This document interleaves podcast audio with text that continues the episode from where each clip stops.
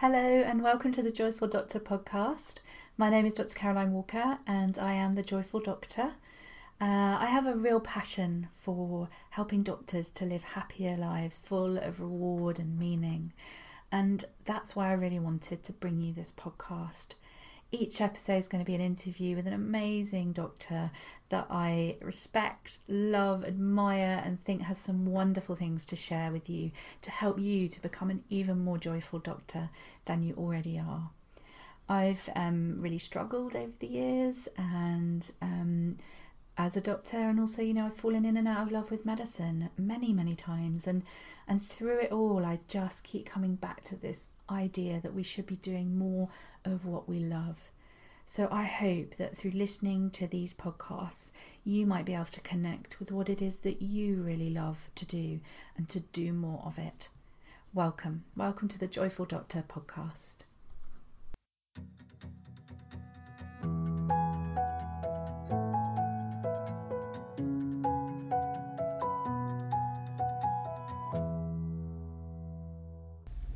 Hello and um, welcome to our latest episode of the Joyful Doctor podcast. It gives me great pleasure to have with me today Grace Castronovo. Um, she is a wonderful doctor who's invited me along um, to Eastbourne today to take part in a series of workshops that she's been running for doctors, all about their wellbeing. And we'll hear a bit more about those in a minute, but um, Grace, welcome. Thank you so much for inviting me. This is great. My pleasure. So tell us a bit about yourself for the listeners out there. What do you what do you do? What's your background? Um, so so at the moment I'm a G P trainee. Um, so I studied in, in Brighton. My family are from Hertfordshire. Um, and I've done my foundation years and I've chosen to, to go into G P. So I'm eighteen months through my course, um, eighteen months left. Wonderful. Yeah. So, and you're based here in Eastbourne at the yes. moment, sunny Eastbourne. Yes. It is Sunshine the closest Coast. To Australia that I've ever come across. Yeah. it is, it's lovely. And yeah. um, I live at the harbour at the moment, so it's Oh, it's lovely. Sovereign Harbour is that? Yes. Oh, it's a nice area. Yeah, yeah. Beautiful. So, um, uh, I will always start by asking my guests the same first question. So, what does it mean to you to be a joyful doctor? Oh, it's um it's it's a really difficult question because it, it mm. changes. Um, at, at the moment, I'm I'm very kind of focused on, on looking after myself and self-care. So mm. I'm making sure that I'm around my loved ones as much as possible. I'm making sure that I'm kind of checking in with myself and I'm taking time just to look after me. Oh. Um, so that's making a huge impact to my well-being at the moment. So yeah, that's that's where I am right now. I love that. And it's so true that um, many doctors that I ask this question of, actually the answer is nothing to do with their work. Yeah. Actually, it's yeah. more to do with yeah. their just life as a whole. Yeah. yeah, we have other things. Yeah. yeah. Um, and has there been a? Well, tell us about a time when you, you haven't been such a joyful doctor. Um. So, so the most difficult time in, in my career to date. Um. was was in the last year actually when I worked in A and E. I've never worked mm. in A and E before. Mm. Um, I knew it would be difficult, um, but I also knew it was an in- incredibly important rotation to do. With being a G P, you need to kind of gain that confidence and see the variety of, of cases and deal with emergencies. Um, but I wasn't quite expecting how difficult the irregular shifts were going to be and mm. the toll it was going to have on my body. Um, and I was suffering with a, well, I have a physical health problem anyway, so mm. doing those irregular shifts um, and, and the associated stress just... It, it really took its toll on me, and um, I felt so low in mood. And I remember it being sort of one day when I woke up and I just thought, I I can't face the day. I don't want to get out of bed. I don't want to go in. I don't want to talk to anybody. I just want to isolate myself. I just felt so low, lots of negative comments in my head, that chatter, um, telling me I'm not good enough. Yeah. Um, and yeah, I, I really hit a low at that time, so that was definitely the lowest point to yeah, date. Yeah. Oh, thank you for sharing about that. The I hear that so much from doctors, and I certainly feel it, and I still feel it sometimes, that mm. you know, I'm not good enough, that imposter syndrome. Absolutely. Yeah. What helps you when you feel like that? Um, so, so something I've I've um, started to do recently actually is is kind of talk back to myself. Mm-hmm. So uh, I'm trying to capture every time I'm I'm talking negatively to myself, mm-hmm. and until I started doing that, I didn't realise how frequently it was happening. Yeah. And now I'm trying to capture it and stop it. I'm thinking, oh God, that was just happening in the background the whole time in the past, and yeah. I was just letting that stream of negative thoughts go on. Yeah. Whereas now I'm trying to capture it and just, you know, trying to say something positive about myself to myself. Um, and I, I figure the more I say it, the more I'll then start to believe it. So yeah. that's my kind of new thing that I'm doing, but there's been lots of other things I've tried in the past. So yeah, yeah it's all an experiment, see how it goes.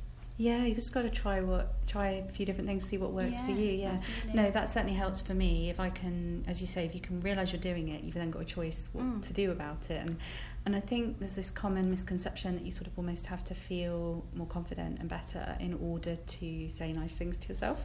But actually, it's sort of the other way around. Yeah. You've almost got to kind of just say it and to yeah. then believe it. So, yeah, absolutely. Yeah. And I'm very much trying to think, you know, I get to shape what happens. So my yeah. thoughts and, and, and, you know, what, what I say to myself, the things that I do shapes how I feel. So I'm trying to kind of take responsibility for myself and not trying to let other people kind of have an impact on my mood. I'm trying to take control yeah. of it and change it. Yeah. Um, so since I've been trying to kind of change my mindset, it's it's going well so far. So, you know, yeah. I feel a lot better than, you know, a year ago when I was going through that awful experience in A and E, that's for sure. Yeah, well, I'm so glad that that's behind you a little yeah. bit now. And yeah. you've been running these workshops lately. Tell yes. me about those. They seem to have been going really well and getting great yeah. feedback. Yes, they, they've gone they've gone really well so far, um, and I can't wait for your session later on today. Um, so the wellbeing workshops came about um, after after my difficult time in A and E. I took on um, the lead of a peer support group locally, um, which actually came about after a trainee took their own life, sadly, a few years mm-hmm. ago. So um, as part of partial support for trainees, we developed, um, or the, the trust developed a confidential um, group that's run once a month um, over the lunchtime hour. You get some food as well, and it's just a space for trainees to come forward, say how they're feeling mm. um, in a confidential and safe space. Mm. Um, and if they want me to escalate it, then obviously I can escalate the concerns if, if they want me to. Mm. It's um, so important, though, that space for peer support, because whenever I see happy doctors, I always ask them, you know, what's your secret? Yeah. And without fail, they've got some sort of peer support, whether that's formal yeah. or informal, it's but just so a safe important. space yeah. to feel like they're understood, that they're not the only one going through that awful experience. And absolutely, and just to have that connection with others as well, to know you're not alone. Mm-hmm. You know, we all go through very similar experiences, but as doctors, we tend to keep it all to ourselves. Yeah. Um, and we need to kind of break that. We need to, you know, change yeah. the culture. Yeah, absolutely. What would you, um, let's say for a moment, this is your last opportunity to talk to doctors out there who are struggling right now. What would you say, what would your kind of top tips be? Um, probably my top tip would be put yourself first. And I think that we, we just don't do that as doctors. It's not in our kind of D N A. We very much put everybody else first. And I'm not saying that that's wrong, but I'm saying that actually, you know, try and think about the things that are going to keep you in, in what I call sort of the green zone. I kind of think of it as a traffic light system. So yeah. I think, you know, what are the things that are going to keep you in the green zone when you're most energetic, you're most um, efficient, you're engaging, you're taking on new projects, you know, you, you, you're taking on life. Mm. And then, you know, what can you do to keep yourself there and prevent yourself from getting to the red zone, which is, you know, what we call sort of physician burnout. Yeah. Um, where things are completely overwhelming and you might be socially isolating yourself, you might be feeling low mood, mm. you might be turning to things like alcohol and drugs or whatever it might be. Yeah. Um, so I would probably say, you know, think about what makes you happy and just go and do it. You know, take that time, prioritise time for yourself rather than constantly putting everybody else first. And that would probably be my top tip. Wonderful, wonderful.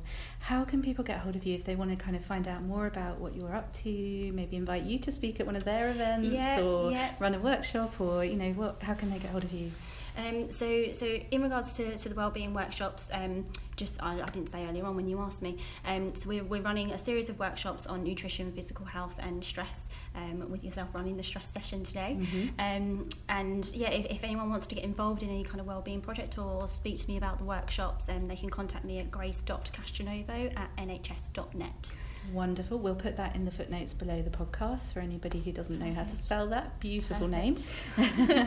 Yeah, my Italian roots. Thank you so much for speaking with us today oh, on the Joyful Doctor you. podcast. It's been a pleasure. Thank you so much, Caroline. Thank you so much for listening to this episode of the Joyful Doctor podcast. Uh, really um, excited that you found the podcast, and if you've enjoyed it, I would love it if you would maybe share it with another doctor that you know that might enjoy it too and get something out of it. Um, as I say, I'm all about trying to help doctors to live happier lives. Um, if you'd like to um, keep abreast of what's happening at Joyful Doctor, then do pop over to joyful doctor dot com, and you can follow me on any of the major social media um, sites, from Facebook to Instagram to Twitter to LinkedIn. Um, I really hope to connect with some of you soon, and please tune in again um, for our, another episode of the Joyful Doctor podcast.